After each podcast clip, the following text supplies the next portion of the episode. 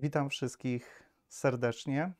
Kolejny raz widzimy się na webinarze, który będzie poświęcony zagadnieniom związanym z praktykami banków, a konkretniej niedozwolonym przywilejom banków, czyli prawom, które banki nadawały sobie, mogę powiedzieć, same. Zapowiada się arcyciekawa rozmowa. A dla tych, którzy z nami są pierwszy raz, chciałbym przedstawić naszego specjalnego gościa, Annę Jabroziak-Bereza, adwokat z pasją do prawa, komplementariusz kancelarii adwokackiej, mediator przy Sądzie Okręgowym we Wrocławiu, doktorantka Apsley Business School w Londynie. Jej kancelaria jest od czterech lat laureatem Orłów Prawa. Obecnie współpracuje z nią ponad 30 radców prawnych i adwokatów. W tym roku zdobyła nagrodę lidera najwyższej jakości usług prawniczych oraz statuetkę Businesswoman 2022. Obsługuje przedsiębiorców, jak i osoby prywatne i co z mojej perspektywy jest najbardziej wartościowe, przede wszystkim jest praktykiem. Witamy Ciebie, Aniu, serdecznie. Dzień dobry Państwu, cześć Wojtku. Bardzo mi miło, że mogę z Państwem spędzić dzisiejszy wieczór i mam nadzieję, że przybliżyć Państwu e, dość istotny temat e, dotyczący umów kredytowych.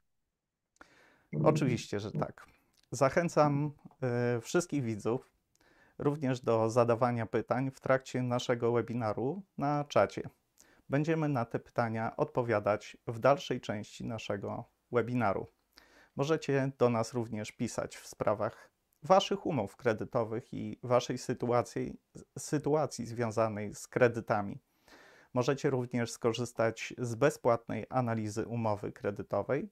Jeśli macie obecnie problemy ze spłatą lub posiadacie już zamknięte kredyty lub także takie, które obecnie jeszcze spłacacie, to możecie rozważyć, aby przysłać taką umowę do bezpłatnej analizy, aby dowiedzieć się, czy istnieją w Waszym przypadku takie rozwiązania sprawy lub umowy kredytowej, które będą na Waszą korzyść.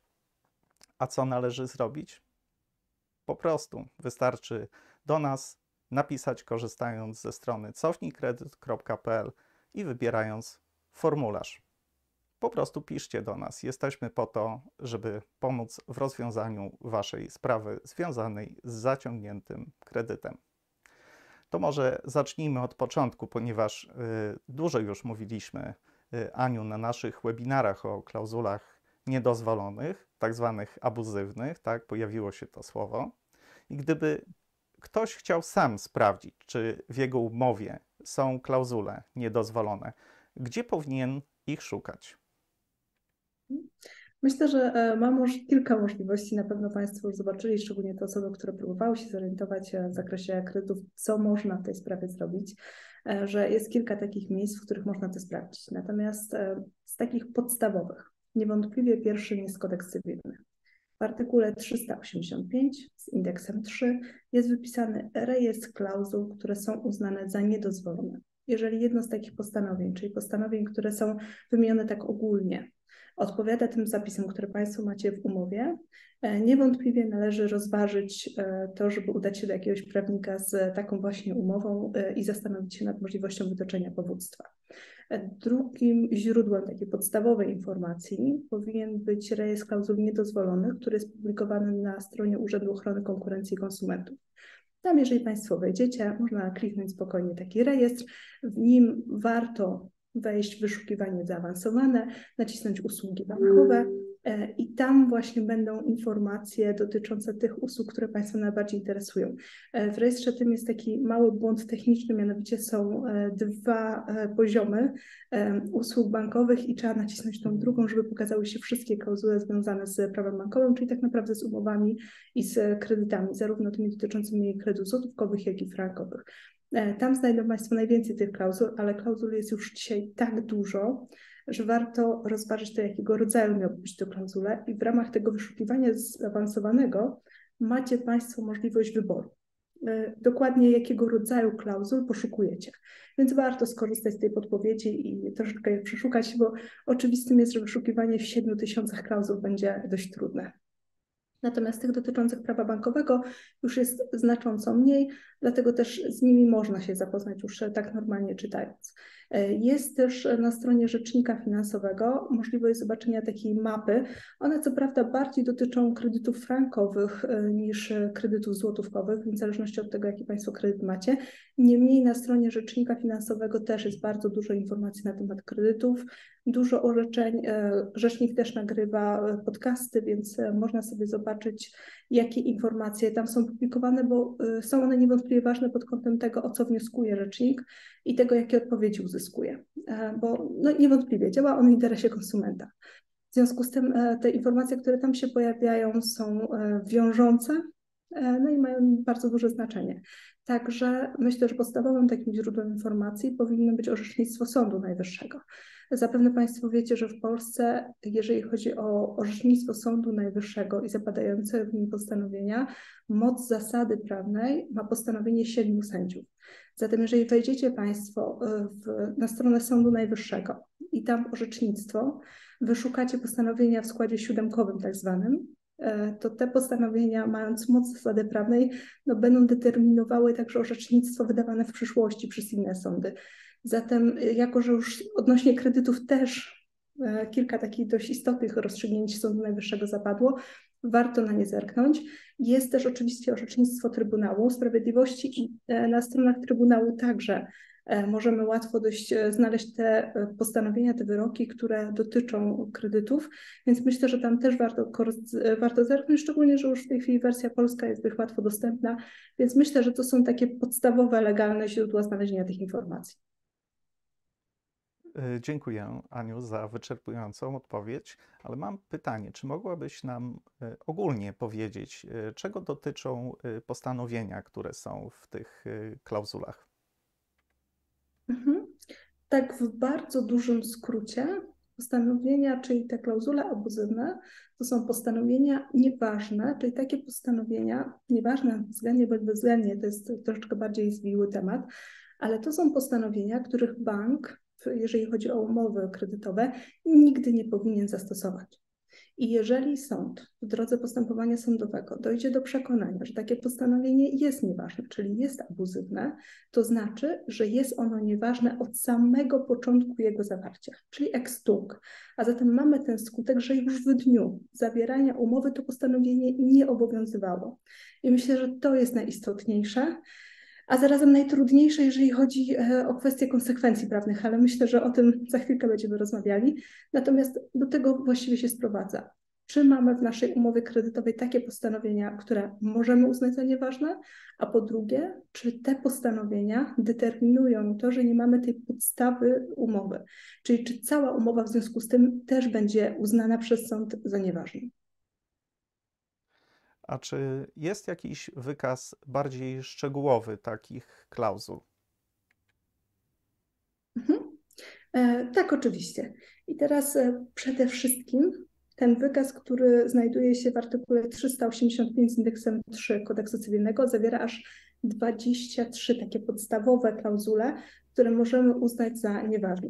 Jakbyście Państwo zerknęli, ja oczywiście nie chciałabym czytać po kolei wszystkich, ale to są takie bardzo ogólne stwierdzenia. Jakbyśmy zaczęli na przykład od punktu trzeciego, e, to w razie wątpliwości uważa się, że niedozwolonymi postanowieniami umownymi są te, które w szczególności wyłączają lub istotnie ograniczają potrącenie wierzytelności konsumenta z wierzytelnością drugiej strony, w tym przypadku z wierzytelnością banku.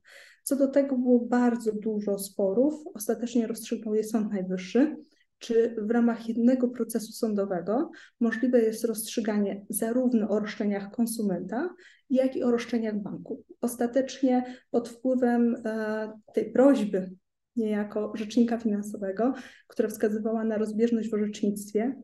E, myślę, że też sądów, które na to wskazywały. Sąd Najwyższy wydał takie postanowienie, w którym wskazał, że w jego ocenie te kwestie powinny być rozstrzygane osobno, czyli jeżeli chodzi o potrącenie e, o wierzytelności, czyli zarówno wierzytelność, która jest kredytobiorcy, powinna być rozstrzygana w jednym procesie sądowym, wierzytelność, która e, przysługuje bankowi w innym procesie sądowym, natomiast to nie zmienia faktu, że jest możliwość, żeby dokonać potrącenia. Tak, z punktu widzenia konsumenta to często jest bardzo istotne, czy jest taka możliwość. Zatem e, zapis, w którym bank by wyłączył możliwość potrącenia przez konsumenta, pozostawiając ją wyłącznie sobie, należałoby interpretować w ten sposób, że sąd mógłby uznać takie postanowienie za nieważne. To oczywiście tylko jedna część tego postanowienia, a postanowień mamy bardzo dużo. Mam nadzieję, że dzisiaj uda nam się trochę więcej ich szczegółowo Państwu omówić, ale e, co do zasady, jeżeli chcecie Państwo zacząć sprawdzać swoją umowę sami i troszeczkę więcej się doedukować w zakresie tego, jakie postanowienia właśnie są nieważne, czy Wasza umowa to jest taka, z którą warto pójść do sądu, to na pewno warto zacząć od tego rejestru.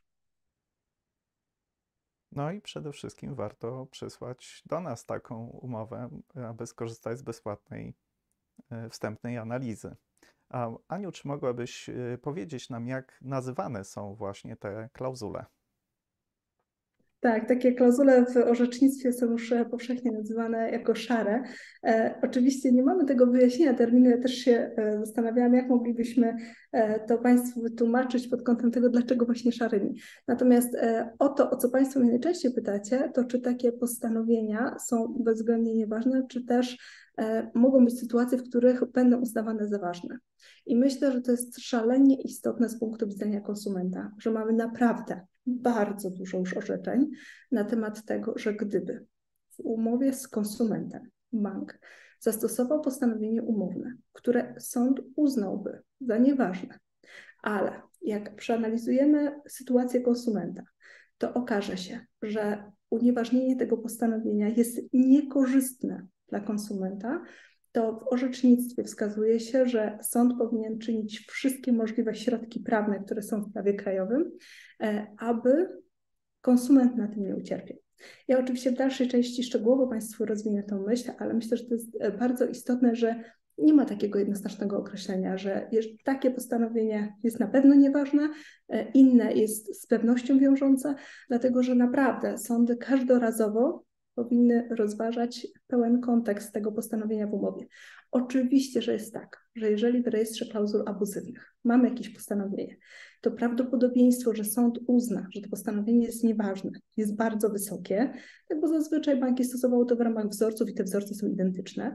Natomiast też jest taka możliwość, że ta część postanowienia jest tożsama, natomiast już inne postanowienia powodują, że cały kontekst jest zupełnie inny i może się okazać, że takie postanowienie będzie wiążące ze względu na tą całą pozostałą treść umowy. Zatem warto za każdym razem spojrzeć, jaka była intencja i czy patrząc przez pryzmat tego artykułu 385, przesłanki, dla których uznajemy jakieś postanowienia za nieważne bądź też ważne, zostały spełnione, bo tak naprawdę za każdym razem stosujemy zarówno dyrektywę, przez jej pryzmat generalnie sądy patrzą na to, czy postanowienia są ważne, czy nieważne i właśnie treści tego artykułu 385 kodeksu cywilnego. Więc myślę, że warto go dokładnie przeanalizować. Właśnie, a jak ja bym sam chciał takie klauzule posprawdzać, to po pierwsze mam takie pytanie, jaki skutek ma fakt, że w mojej umowie takie postanowienie się znajdzie. I o drugą rzecz, którą chciałbym zapytać przy tym pytaniu, to co w sytuacji, gdy postanowienie jest podobne, ale nie tożsame? Mhm. E, bardzo dużo zależy od tego, tak jak powiedziałam, jak będzie wyglądała całość. Tak, bo e, to, że jakieś postanowienie, powiedzmy trzy jego zdania, jest tożsame z innym, wcale nie oznacza, że następne dwa bądź trzy będą dawały nam tą samą treść. E, tak samo jest z postanowieniami podobnymi. Może nam się wydawać, że brzmi to dość podobnie, ale jednak treść i cel, dla którego zostało zastosowane to postanowienie, będzie zupełnie inny. Dlatego też e, warto każdorazowo zastanawiać się nad, tego, jaka, nad tym, jaka była intencja osoby, która sporządzała i jakie skutki oczywiście to postanowienie wywiera, szczególnie dla konsumenta, bo pamiętajmy, że te wszystkie zasady, klauzule niedozwolone, dyrektywa stanowią o tym, że mamy chronić przede wszystkim konsumenta. W związku z tym, oczywiście jest tak, że jeżeli mamy jakieś postanowienie, które jest uznane za nieważne, czyli jest po prostu w rejestrze klauzul abuzywnych, I następnie mamy postanowienie, które jest podobne. I w drodze analogii moglibyśmy uznać, że narusza dokładnie te same zasady, co wcześniejsze, to niewątpliwie mamy przesłankę do tego, żeby wnioskować do sądu, aby przeanalizował, czy to postanowienie także możemy uznać za nieważne. E, natomiast nie jest to takie jednoznaczne, że na pewno sąd je uzna. Niemniej pamiętajmy, że sąd czy też Urząd Ochrony Konkurencji i Konsumentów, analizując umowę, analizuje konkretną umowę konkretnego banku z konkretnego wzorca. Więc bardzo prawdopodobnym jest, że inny bank zastosował podobne postanowienie, ale nie jest ono użyte tymi samymi słowami. Zatem prawdopodobieństwo, że coś, co my jako osoby czytające uznajemy za podobne w zakresie tego, że ma konsekwencje dokładnie takie same, jest bardzo duże, iż sąd też przyjmie tą logikę, ponieważ pamiętajmy, że zazwyczaj postanowienia, e, jeżeli chodzi o postanowienia, które są zawarte w umowach z konsumentami, oceniamy przez pryzmat przeciętnego obywatela, czyli osoby przeciętnie zorientowanej w zakresie przepisów, a przepisy i postanowienia w umowie powinny być tak uregulowane, żeby były jasne, przejrzyste dla każdego.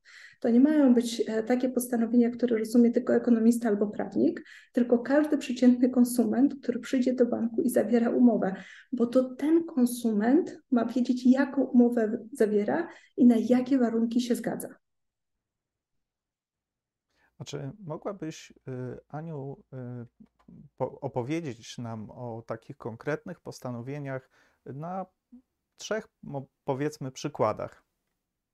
Mhm. Może to Oczywiście, będzie tak. bardziej takie y, obrazowe dla naszych widzów. Mhm. E, myślę, że z takich e, najbardziej zrozumiałych, prostych i oczywistych dla każdego jest e, klauzula numer 3018. Jak wejdziecie Państwo w rejestr klauzul niedozwolonych, tam są numery postanowienia, możecie sobie na nią zerknąć i ona brzmi dokładnie tak. Kredytobiorca zobowiązuje się do sporządzenia na żądanie banku na swój koszt operatu szacunkowego kredytowanej nieruchomości. Takie postanowienie, które było zawarte przez e, Gospodarczy Bank Spółdzielczy w Barlinku, zostało uznane przez Sąd Okręgowy w Warszawie, Sąd Ochrony Konkurencji i Konsumentów za nieważne. E, w związku z tym myślę, że jest oczywistym dla każdego, że jeżeli bank narzuca na nas dodatkowe obowiązki, e, i to są obowiązki, które w sposób ponadprzeciętny zabezpieczają interesy banku, a kredytobiorcy zobowiązują do świadczeń, które nie są związane bezpośrednio z kredytem, e, bo powiedzmy sobie jasno, mamy teraz już linię orzeczniczą dotyczącą wpisu do hipoteki i tego, jak banki znacząco podwyższały kredytowanie w okresie wpisu e, do księgi wieczystej. Tak? Czyli mieliśmy oczywiście tak, zazwyczaj jest tak przy kredytach hipotecznych, e, że jeżeli e, składał kredytobiorca wniosek do ksiąg wieczystych o to, żeby wpisać hipotekę, to oczekiwał na ten wniosek. I teraz w zależności od tego, ile miesięcy czekał, to przez ten okres musiał płacić podwyższone e, odsetki, tak? Czyli ten kredyt był dla niego dużo droższy, pomimo że nie miał absolutnie żadnego wpływu na to, kiedy sąd wieczystoksięgowy dokona wpisu. E, nasz rząd zauważył tę sytuację, e, de facto sądy zaczęły naprawdę w bardzo długim już okresie czasu wpisywać. Po prostu ten czas oczekiwania na wpis stał się niesamowicie długi i to powodowało znaczącą korzyść po stronie banku, e, natomiast dużą szkodę po stronie konsumenta. W związku z tym mamy już linię dotyczącą tego, że takie postanowienia są niedozwolone. To postanowienie, które Państwu przeczytałam, zapadło już w 2012 roku. Zatem już w 2012 roku sąd uznał, że bank nie może przymuszać Państwa jako kredytobiorców do tego, żebyście na własny koszt dokonywali operatu szacunkowego, a przecież wszyscy wiemy, że było to postanowienie, które bardzo często znajdowało się w umowach z konsumentami. Następnym postanowieniem, które myślę, że jest takie dość klarowne, to postanowienie e, zawarte w zapisie 2954 e, i tutaj sąd wskazał, że bank zastrzega sobie prawo dokonywania zmiany stawek opłat i prowizji w czasie trwania umowy kredytu bez konieczności wypowiadania jej w, treści, w tej części. E, takich klauzul było mnóstwo we wzorcach umowy dotyczących tego, że bank sobie wpisywał, że jeżeli zmienia się u niego tabela opłat i prowizji, to wystarczy, że na przykład opublikują na swojej stronie internetowej. Jeżeli e, kredytobiorca nic nie zrobił, to uznawaliśmy, e, bank dokładnie uznawał, że jest to wiążące, bądź też jeżeli dokonał takiego obwieszczenia poprzez e, czy to wysłanie informacji tylko mailowej, tak do wszystkich konsumentów, że zmieniają się zapisy regulaminu. Na pewno Państwo widzieliście, że na przestrzeni ostatnich lat to dość mocno ulegało zmianom, kiedy banki najpierw tylko wysyłały maile do kredytobiorców, potem w tych mailach wskazywały już na podstawowe postanowienia, które się zmieniły. Przecież oczywistym jest, że żaden kredytobiorca nie wchodzi codziennie na stronę internetową banku i nie sprawdza, co dzisiaj zmienił bank w swoim regulaminie. A pomysł, że bank może jednostronnie zmienić tą taryfę opłat i prowizji e, i konsument musi się temu poddać, bo nie ma na to żadnego wpływu, a zawarł umowę na 40 lat, zatem bank może praktycznie w dowolny sposób kształtować jej postanowienia, e, jest uznawane naprawdę w bardzo wielu już wyrokach za po prostu niedozwolone. Postanowienia, które też już w sposób oczywisty są uznawane za niedozwolone, Tutaj Państwu przeczytam trzy, mówiące bardzo podobnie. E, w klauzuli 5498 wezwanie do zapłaty pożyczkodawcy, pożyczyciela 10 zł. W klauzuli 5456 opłata za wysłanie monitu listowego 20 zł. W klauzuli 5454 opłata za administrowanie zaległościami w spłacie zadłużenia 40 zł. Takich klauzul jest bardzo dużo. Chodzi o sytuację, w której banki decydowały o tym, że przykładowo jakaś ich usługa dodatkowa związana z tym, że nieterminowo jest spłacany kredyt, kosztuje czy to 50 zł, 10, 20 i są liczne orzeczenia, które wskazują na to, że jeżeli miała wystąpić taka opłata, to ona musi być proporcjonalna do kosztów banku. Nie może być tak, że wysłanie SMS-a przez bank powoduje naliczenie konsumentowi opłaty w wysokości 50 zł, a takie praktyki występowały.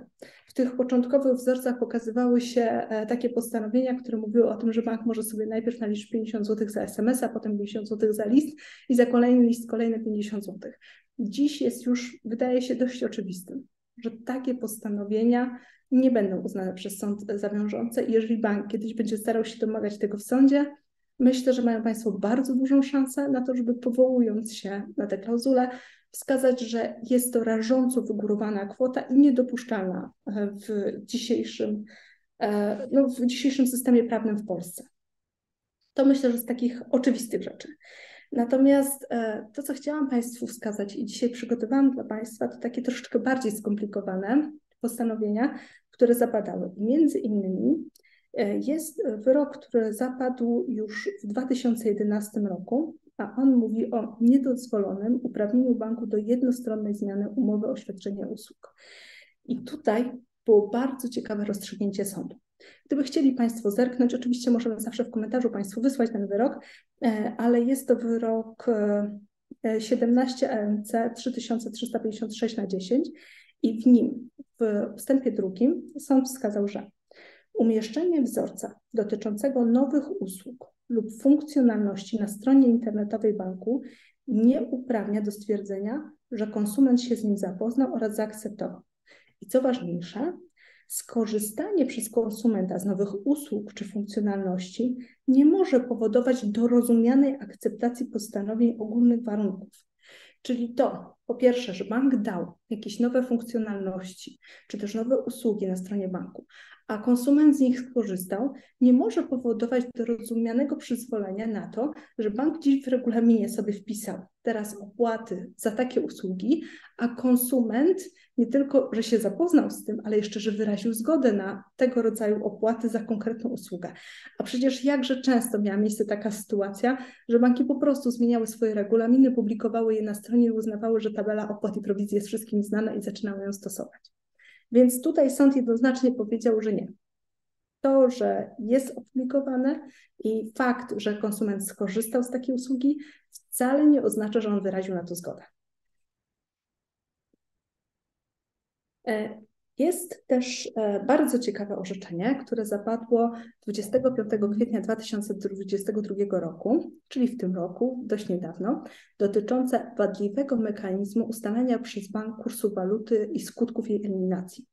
Chciałam Państwu to powiedzieć, ponieważ Na pewno zauważyliście, jak dużo w tej chwili jest korzystnych wyroków, jeżeli chodzi o kredyty frankowe, to naprawdę nie sposób tego nie zauważyć, ale tutaj pojawił się taki wyrok, który wskazuje na to, że mechanizm ustalania przez bank kursu waluty, pozostawiający bankowi swobodę, jest w sposób oczywisty, sprzeczny z dobrymi e, obyczajami i rażąco narusza interesy konsumenta.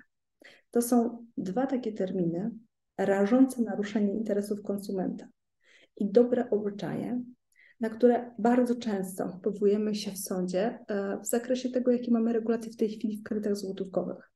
Bo o ile jeżeli chodzi o kredyty frankowe, tak zwane oczywiście, e, to orzecznictwo mamy w tej chwili w Polsce już bardzo bogate. Naprawdę tych orzeczeń jest mnóstwo dotyczące bardzo licznych klauzul.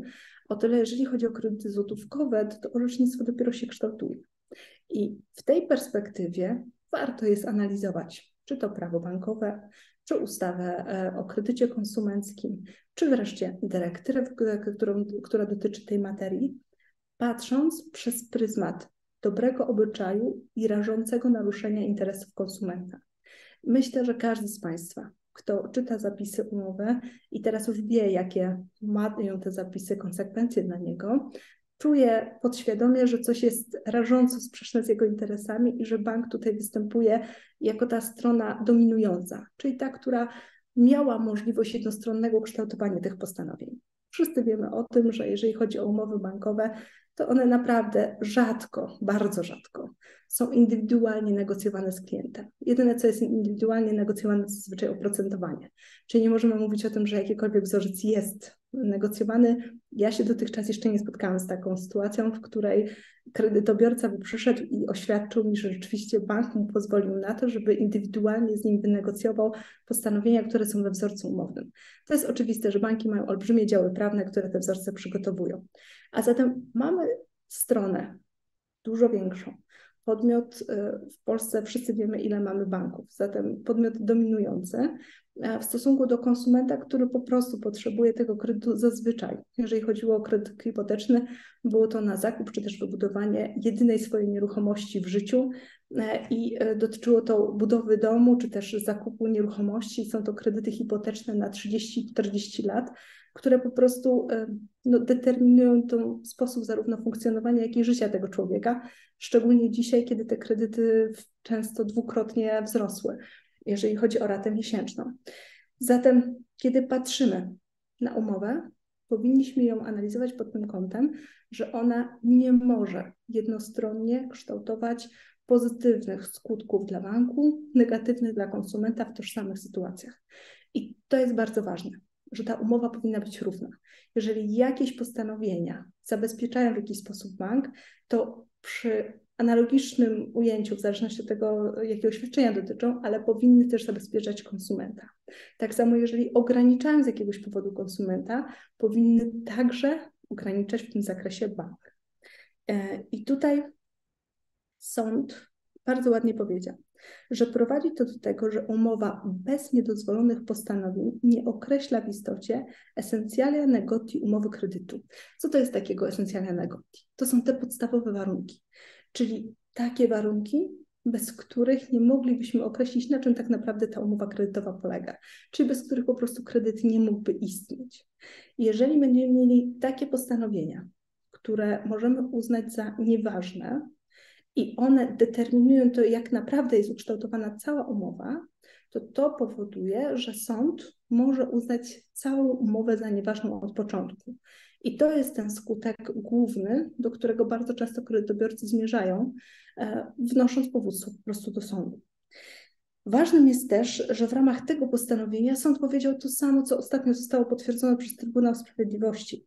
Mianowicie, że niedopuszczalne jest, aby sąd krajowy zmieniał te postanowienia, które są nieważne, na inne postanowienia w żaden sposób nie wynikające z umowy, e, które miałoby być ważnymi. E, I tutaj chodziło akurat o stawkę Liboru, czyli o to, że umowa była wiążąca, ale w oparciu o stawkę LIBOR. Tak, wyeliminowany został przelicznik zastosowany przez bank, natomiast oprocentowanie w LIBORze było napisane, podczas gdy WIBOR jest w kredytach złotówkowych zupełnie innym wskaźnikiem. Myślę, że dzisiaj już każdy wie, jak duża jest różnica pomiędzy LIBORem a WIBORem. I w związku z tym tutaj sąd wskazał, że taka umowa jest nieważna, że nie powinna się ona ostać jako umowa z. Natomiast Trybunał wskazywał na to, że nie powinno być tak, że sąd krajowy zastąpi postanowienia. Na przykład często miało miejsce takie sytuacje, w których sąd zastępował to postanowienie, które mówiło o przeliczeniu waluty według tabeli kursów e, z banku e, na tabelę z NBP, po prostu według kursu, e, kursu Narodowego Banku Polskiego. I Trybunał wskazał, że takie zmiany też są niedopuszczalne. Myślę, że jest to bardzo ważne. Gdyby chcieli Państwo zerknąć, to jest wyrok 1 ACA 1300 na 21 Sądu Apelacyjnego w Katowicach, ale jest dużo wyroków o bardzo, bardzo podobnej e, treści. Ważnym jest też, e, mi się wydaje, wyrok Trybunału Sprawiedliwości z 31 marca 2022 roku. On mówi o metodach zniesienia skutków klauzuli abuzywnej w umowie kredytowej z konsumentem. Tu bardzo wyraźnie sąd podkreślił, że e, wskazując sądom niższej instancji na konieczność zachowania równowagi kontraktowej w celu ustalenia ważności lub skuteczności umowy między stronami. Jeżeli umowa ta nie może dalej obowiązywać ze względu na jej nieuczciwy charakter warunku umownego dotyczącej przedmiotu głównego. To jest to, o, co, czym Państwu przed chwilą powiedziałam, że wszystkie postanowienia musimy ważyć jako równe, tak, w stosunku zarówno do banku, jak i do konsumenta. E, inną też rzeczą jest to, czy jest korzystnym dla konsumenta, żeby umowa dalej obowiązywała, czy nie. Kolejną, jakie będzie to niosło ze sobą skutki. Natomiast na pewno, patrząc przez pryzmat dyrektywy 93 na 13, warto zwrócić uwagę przede wszystkim na interesy konsumenta, bo one są tam bardzo wyraźnie podkreślone że to konsument jest tą stroną, która jest pokrzywdzoną i też e, ten ostatni wyrok z września Trybunału Sprawiedliwości wskazuje na to, że bank powinien ponieść konsekwencje takiego działania, które polega na stosowaniu w umowach z konsumentami wzorców niedozwolonych. Nie powinno bowiem być takiej sytuacji, w której bank będzie czerpał jeszcze korzyści z tego, że stosuje tego rodzaju, e, e, tego rodzaju postanowienia. Bank przecież wie, mając taki zasób wiedzy prawnej, ze względu na oczywistą rzecz, posiadał się wydziały prawne, że stosuje postanowienia, które są niedozwolone. Zatem powinien ponosić tego konsekwencje. E, I myślę, że to jest bardzo korzystne dla konsumentów, żeby w ten sposób móc postrzegać swoje umowy. E, kolejnym bardzo istotnym e, postanowieniem jest postanowienie, o które często mnie Państwo pytacie, jak przyjdziecie do kancelarii. Mianowicie jest wyrok z 20 października 2021, który mówi o niedopuszczalności oświadczenia o uznaniu postanowień indywidualnie uzgodnionej umowy. Chodziło o taką sytuację, w której banki dawały w ramach, wiadomo, mamy umowę kredytową, tysiąc dokumentów do podpisania, których żaden kredytobiorca nie czyta, i w ramach tychże dokumentów jednym z nich jest oświadczenie o tym, że umowa jest indywidualnie uzgodniona z danym klientem. To, że klient podpisał takie oświadczenie, to absolutnie nic nie oznacza. Bynajmniej nie oznacza tego, że e, faktycznie te postanowienia były z nim indywidualnie negocjowane. A to tylko uniemożliwiałoby uznawanie jakiegoś postanowienia za niedozwolone. Ponieważ powinni Państwo wiedzieć, że jednym z podstawowych warunków możliwości uznania postanowień za niedozwolone jest po pierwsze to, że mamy do czynienia z konsumentem, po drugie to, że te postanowienia nie były z nim indywidualnie negocjowane. Zatem jeżeli bank jeszcze stosuje tak nieuczciwą praktykę, że już na samym początku umowy daje konsumentowi do podpisania oświadczenie, które jest po prostu niezgodne z rzeczywistością, to oczywistym jest, i sąd tutaj to podkreślił, że takie oświadczenie nie ma żadnej mocy prawnej, czyli absolutnie nie powoduje uznania, że konsument nie może korzystać z nieważności postanowień, wręcz przeciwnie, jak najbardziej może. Kolejnym z takich bardzo istotnych jest wyrok Sądu Najwyższego, e, który zapadł 22 września 2021 i on mówi o obowiązku sądu badania z urzędu istnienia klauzul abuzywnych. To jest bardzo istotne, że sąd powszechny, który orzeka w danej sprawie, powinien sam z urzędu badać to, czy w danej umowie są zawarte klauzule abuzywne, czy też ich nie ma. To znaczy, oczywistym jest, że mało z Państwa de decyduje się na to, żeby dochodzić takich e, roszczeń samodzielnie w procesie sądowym. Zazwyczaj jesteście Państwo reprezentowani przez profesjonalnych pełnomocników. Niemniej i tak sąd powinien z urzędu badać, czy te rzeczy, które zostały wskazane, bo zazwyczaj jest tak, że oczywiście wskazujemy sądowi, jakie postanowienia są nieważne, to nie zmienia faktu, że sąd sam z urzędu też powinien to analizować, bo ma chronić konsumenta. I tutaj Sąd Najwyższy bardzo wyraźnie to podkreślał, że taka jest rola sądu. Kolejnym z bardzo istotnych w moim przekonaniu wyroków jest wyrok Sądu Apelacyjnego w Warszawie z kwietnia 2021 roku, który stanowi o niejednoznacznym sformułowaniu postanowień określających główne świadczenia kredytobiorcy. Oczywiście wszyscy wiemy, co jest najważniejsze dla każdego konsumenta. Ile zapłacić za ten kredyt. Tak, banki już od dawna mają obowiązek wskazywania rzeczywistego kosztu kredytu i tutaj sąd bardzo wyraźnie podkreślił, że powinno być to jasne, przejrzyste i zrozumiałe dla konsumenta. Nie dla ekonomisty, nie dla prawnika, nie dla sądu, który potem analizuje, tylko dla przeciętnej osoby, tego właśnie człowieka, który tą umowę podpisywał.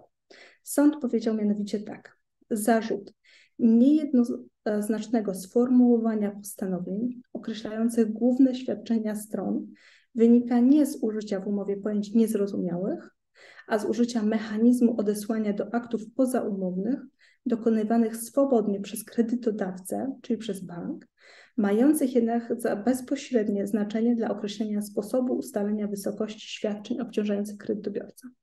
Czyli jeżeli mamy taką sytuację, że w umowie jest jakieś postanowienie, które reguluje Państwa obowiązki jako kredytobiorców w zakresie tego, ile będziecie, czyli w jakiej wysokości po prostu będziecie płacili ratę, czy też inne usługi. W tych innych usługach jeszcze dalej Państwu powiem, ale determinując to, ile faktycznie musicie bankowi zapłacić, to powinno być tak, że jest to jasne, przejrzyste i zrozumiałe do Państwa, w jaki sposób ta kwota będzie naliczana i ile konkretnie zapłacicie.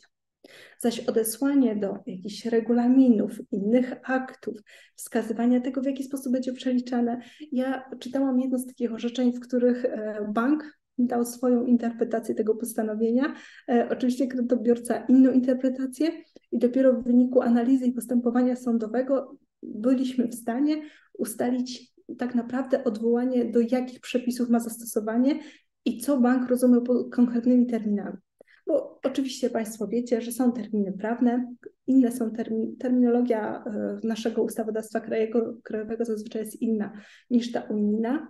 E, też mowa potoczna jest zupełnie inna niż e, mowa prawna, czyli ten język prawniczy. W związku z tym zastosowanie niektórych terminów może powodować, że przeciętny obywatel, czyli przeciętny kredytobiorca, zupełnie inaczej odbierze ten zapis, niż by to zrobił prawnik, czy też prawnik specjalizujący się w prawie Unii Europejskiej. E, a powinno być tak, że jest to jednoznaczne, proste, przejrzyste i oczywiste dla tego, kto zawiera umowę. Zatem, jeżeli takie nie jest, to postanowienie takie może być uznane przez sąd za nieważne.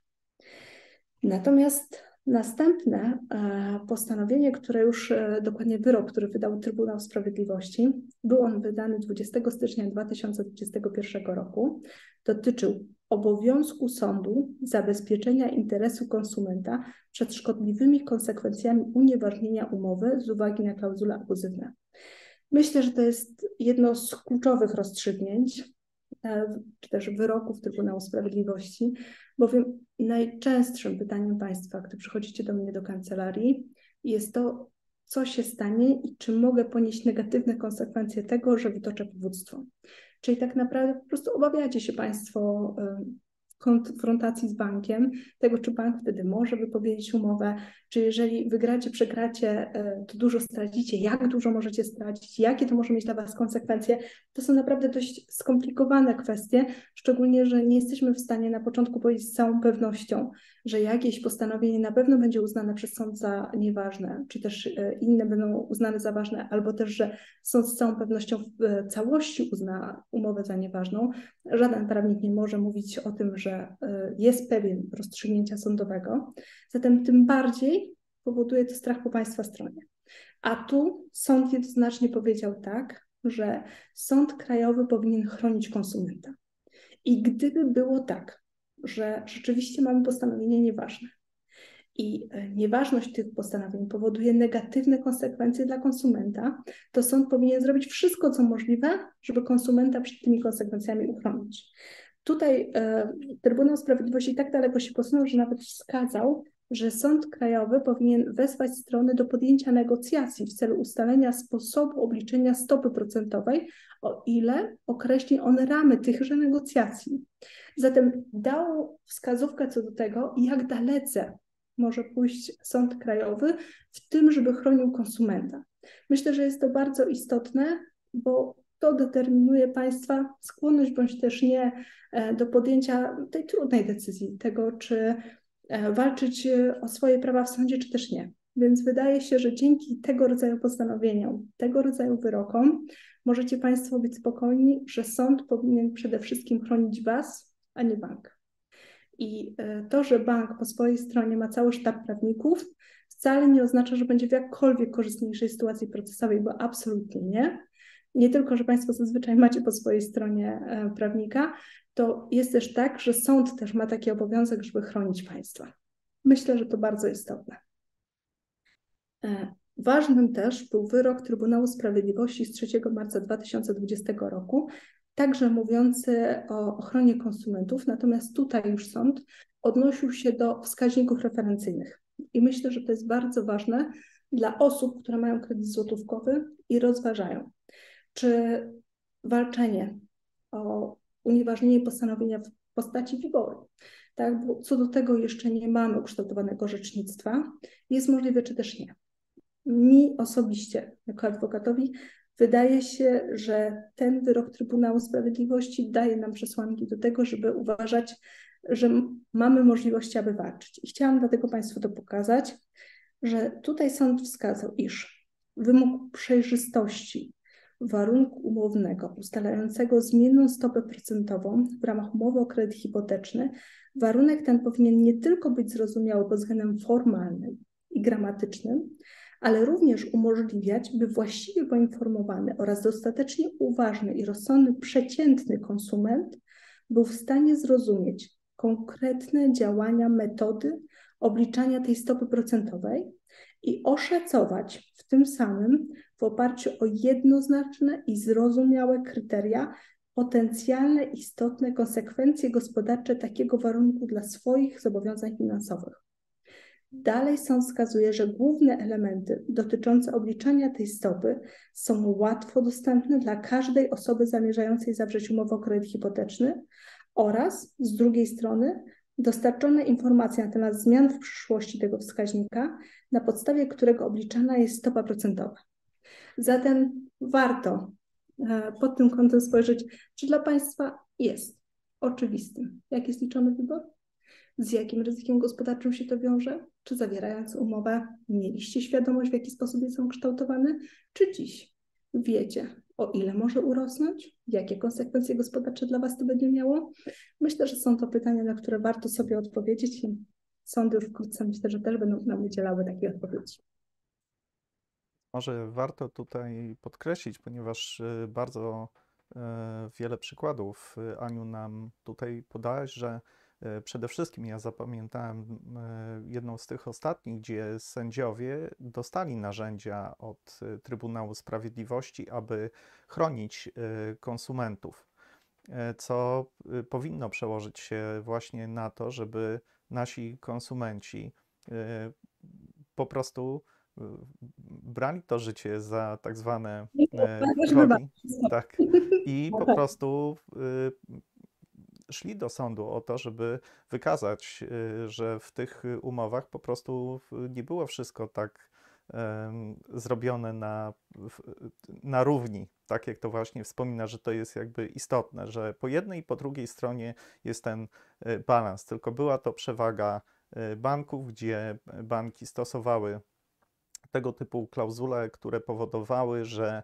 e, bank był bardziej zabezpieczony, naliczał właśnie dodatkowe e, zabezpieczenia, ubezpieczenia czy inne dodatkowe produkty, za które kazał płacić. I niejednokrotnie ja się spotkałem też z tym, że te opłaty za dodatkowe listy, które bank wysyłał, aby wezwać na przykład, czy przypomnieć o, o racie, że już jest spóźniona, to były nawet dużo wyższe, sięgające nawet 100 albo więcej złotych. Czy to oznacza, że wszystkie te e, dodatkowe opłaty, jeżeli okaże się, że mamy właśnie takie klauzule, które bank narzucał e, nam, a nie dawał możliwości negocjacji takiej umowy i w, w sądzie będziemy w stanie to wykazać, czy te wszystkie opłaty będą po prostu mogły być zwrócone? E, zwrócone albo uznane za nieważne, bo zazwyczaj jest tak, że te opłaty wiążą się z tym, że nie jest płacony na czas kredyt. E, więc rzeczywiście już miałam dużo takich postępowań, w których wskazywałam na rażąco wygórowaną kwotę tychże świadczeń i rzeczywiście sędziowie bardzo często uznawali, że mam w tym zakresie rację. To ważne jest też to, co powiedziałeś e, odnośnie tych dodatkowych usług. Jeżeli Państwo zerkniecie sobie do tego artykułu 385 z indeksem 3 kodeksu cywilnego, są tam dwa takie bardzo istotne postanowienia. W punkcie szóstym mamy informację o tym, że za niedozwolone klauzule uznane są takie postanowienia, które uzależniają zawarcie umowy od przyrzeczenia przez konsumenta zawierania w przyszłości dalszych umów tego rodzaju. Drugi zaś wskazuje na to, że uzależniają zawarcie, treść lub wykonanie umowy od zawarcia innej umowy, nie mającej bezpośredniego związku z umową zawieraną, e, zawierającą to postanowienie. Więc e, jeżeli bank zobowiązywał państwa do zakupienia czy jakichkolwiek innych usług bankowych, czy ubezpieczenia, czy to karty kredytowej, czy założenia u niego rachunku bankowego, czy wykupienia jakichkolwiek innych usług, bądź też zawierania jakichkolwiek innych usług w przyszłości, to takie postanowienia, zgodnie z tym katalogiem, są uznane za nieważne. I myślę, że to jest bardzo ważna dla Państwa informacja, bo oczywiście, że jest tak, że im bardziej ryzykowna była umowa dla banku, po prostu w im trudniejszej sytuacji był kredytobiorca, tym więcej tego rodzaju usług było dopisanych w cudzysłowie do takiej umowy. Dlatego warto ją pod tym kątem przeanalizować. To są świetne informacje dla naszych y, widzów i słuchaczy.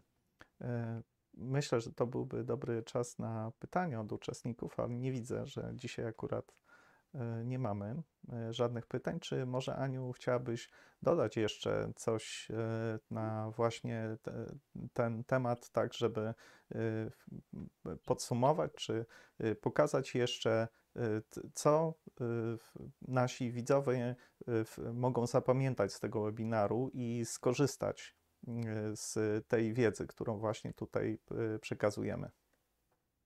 Myślę, że bardzo ważne jest postanowienie Sądu Najwyższego w Polsce, które zapadło bardzo niedawno, 15 czerwca 2022 roku, 1 CSK 2326 na 22. W postanowieniu tym sąd wskazał, że niedozwolone postanowienia umowne, czyli te właśnie wskazane w artykule 385 indeksem 1, jest od początku z mocy samego prawa, dotknięte bezskutecznością na korzyść konsumenta, który może udzielić następczo świadomej i wolnej zgody na to postanowienie i w ten sposób przywrócić mu skuteczność z mocą wsteczną. Nie budzi też wątpliwości, że stwierdzenie niedozwolonego charakteru postanowienia w umowie kredytu może uzasadniać uznanie umowy za nieważną. Zatem tutaj Sąd Najwyższy jeszcze raz podkreślił to, co ja starałam się dzisiaj Państwu powiedzieć przez tą godzinę, że to, że mamy jakieś postanowienie nieważne, to wcale nie powoduje, że na pewno sąd uznaje e, za nieważne, patrząc przez pryzmat praw danego konsumenta i korzyści jego. Więc jeżeli sędzia, a naprawdę ostatnio byłam na takiej rozprawie, w której sędzia zapytała, czy konsument jest świadoma, po prostu czy klient jest świadomy tego, jakie konsekwencje będzie miało unieważnienie całej umowy, bo tylko wtedy, kiedy jest świadome, jakie będzie miało konsekwencje, może podjąć świadomą decyzję, czy chce, aby sąd pozostawił te postanowienia. Nie zawsze warto, żeby każde postanowienie, które jest nieważne, unieważniać. Niektóre po prostu będą korzystne. Zatem jeżeli so, taki konsument powie, że w stosunku do tych, pomimo że jest ważliwy i ma tego świadomość, On świadomie wyraża zgodę, a y, sąd przyjął, że jest wiążące, a w stosunku do innego już nie, bo jest to dla niego bardzo ważne i to akurat narusza jego prawa, to ma taką możliwość, żeby następczo wyrazić zgodę na to, żeby to postanowienie zostało w umowie, a w stosunku do innego, które jest dla niego ważne, żeby unieważnić, żeby zostało unieważnione. To, co ważne, patrzymy przez pryzmat konsumenta, nie banku, tylko konsumenta i to jego ma chronić sąd. Czyli to jest bardzo dobra wiadomość, czyli mamy pewną y, elastyczność tak, w wyborze, y, też już jak taka sprawa sądowa się po prostu toczy. Więc to jest naprawdę bardzo dobra wiadomość. Także, drodzy widzowie, ja chciałbym przypomnieć Wam, że możecie skorzystać z bezpłatnej wstępnej analizy Waszej umowy kredytowej. A jest to o tyle istotne, że bez y, takiej analizy to trudno y, wróżyć z fusów, tak potocznie mówiąc. Więc jest to istotny element, żeby zapoznać się po prostu y, właśnie z taką umową, co w niej jest zawarte, jakie zapisy są nieważne i co można z nią zrobić na, dla y, Waszej y, korzyści. A żeby to zrobić, wystarczy wejść na stronę cofnijkredyt.pl i napisać do nas, korzystając z formularza. Jesteśmy po to, aby pomagać rozwiązać tego typu sprawy dla Was. Mam nadzieję, że było to kolejne wartościowe, edukacyjne spotkanie. E, więcej możecie dowiedzieć się z poprzednich naszych webinarów, które znajdziecie na naszej e, stronie cofnijkredyt.pl i wchodząc w e, webinary. Zachęcam do subskrybowania naszego kanału, ustawienie powiadomienia i podzielenie się tymi informacjami ze znajomymi, jeśli uważacie, że ta wiedza i ta edukacja też by im się przydała. Zapraszam na następny webinar, który odbędzie się dokładnie w czwartek, 24 listopada o godzinie 20. Możecie zapisać się na ten webinar na naszej stronie cofnijkredyt.pl. Wtedy otrzymacie powiadomienie na waszego maila i nie przegapicie kolejnej dawki interesującej wiedzy. A dlaczego interesującej? Co będzie kolejnym tematem y, naszego webinaru? To jest prawa kredytobiorców wynikające z dyrektyw unijnych, czyli kolejne prawa, które są po stronie konsumenta. Zapowiada się równie ciekawy temat. Jeszcze raz serdecznie wszystkich zapraszam. Dziękuję naszym widzom.